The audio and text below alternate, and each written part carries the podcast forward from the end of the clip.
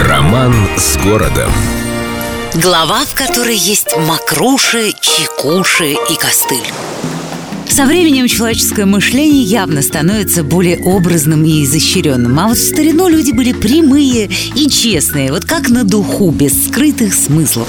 Например, Макруши – это всего-навсего западная часть Петроградской стороны у Тучкового моста, которую когда-то постоянно заливала, даже при небольшом подъеме воды в Неве. И никаких тут темных подтекстов. Тоже с костылем и чекушами. Место, где Большой Васильевского острова выходит к заливу, нашим людям напоминало костыль. Ну, в принципе, если внимательно посмотреть на карту, то костыль костылем, если честно. Ну а чекуши – это в переводе с народно-рабочего деревянные колотушки, которыми разбивали подмоченную муку на складах в районе 27-й линии все того же Васильевского.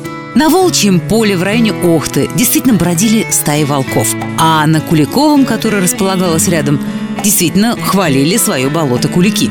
И даже речка Негодяевка, которую, кажется, вот ни за что обидели острые на язык наши люди. Даже эта несчастная речка была названа так в честь купца Негодяева, который, как рассказывают знающие люди, фамилию свою носил гордо и полностью, полностью оправдывал. Так что никаких вам тонких намеков на толстые обстоятельства нет. У нас все просто. С любовью к Петербургу. Эльдо радио.